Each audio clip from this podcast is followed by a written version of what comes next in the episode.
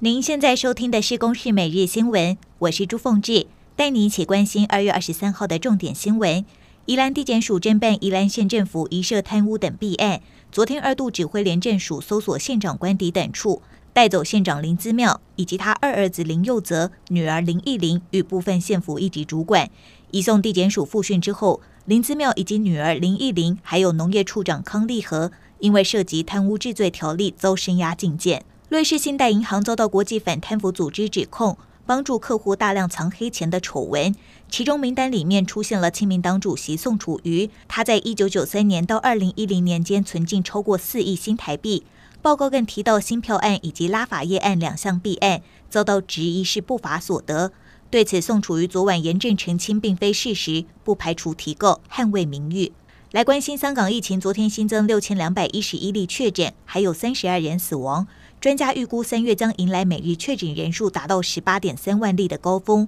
而为了防堵疫情，昨天特首林郑月娥宣布，全港三月将展开三次的全民强制核酸检测，民众如果不参与，会有处罚机制。美国总统拜登二十二号表示，俄罗斯已经开始入侵乌克兰，也是首度使用“入侵”这两个字。他并宣布对俄国两家银行实施制裁。稍早，俄罗斯上议院投票通过授权总统普廷境外动武。西方国家启动制裁，德国宣布停审天然气管线北溪二号，英国对银行以及富豪采取针对性经济制裁。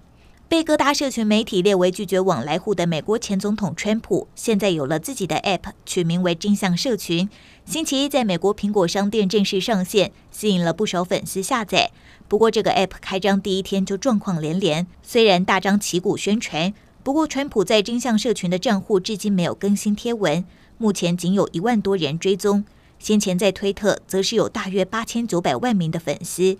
以上由公视新闻制作，谢谢您的收听。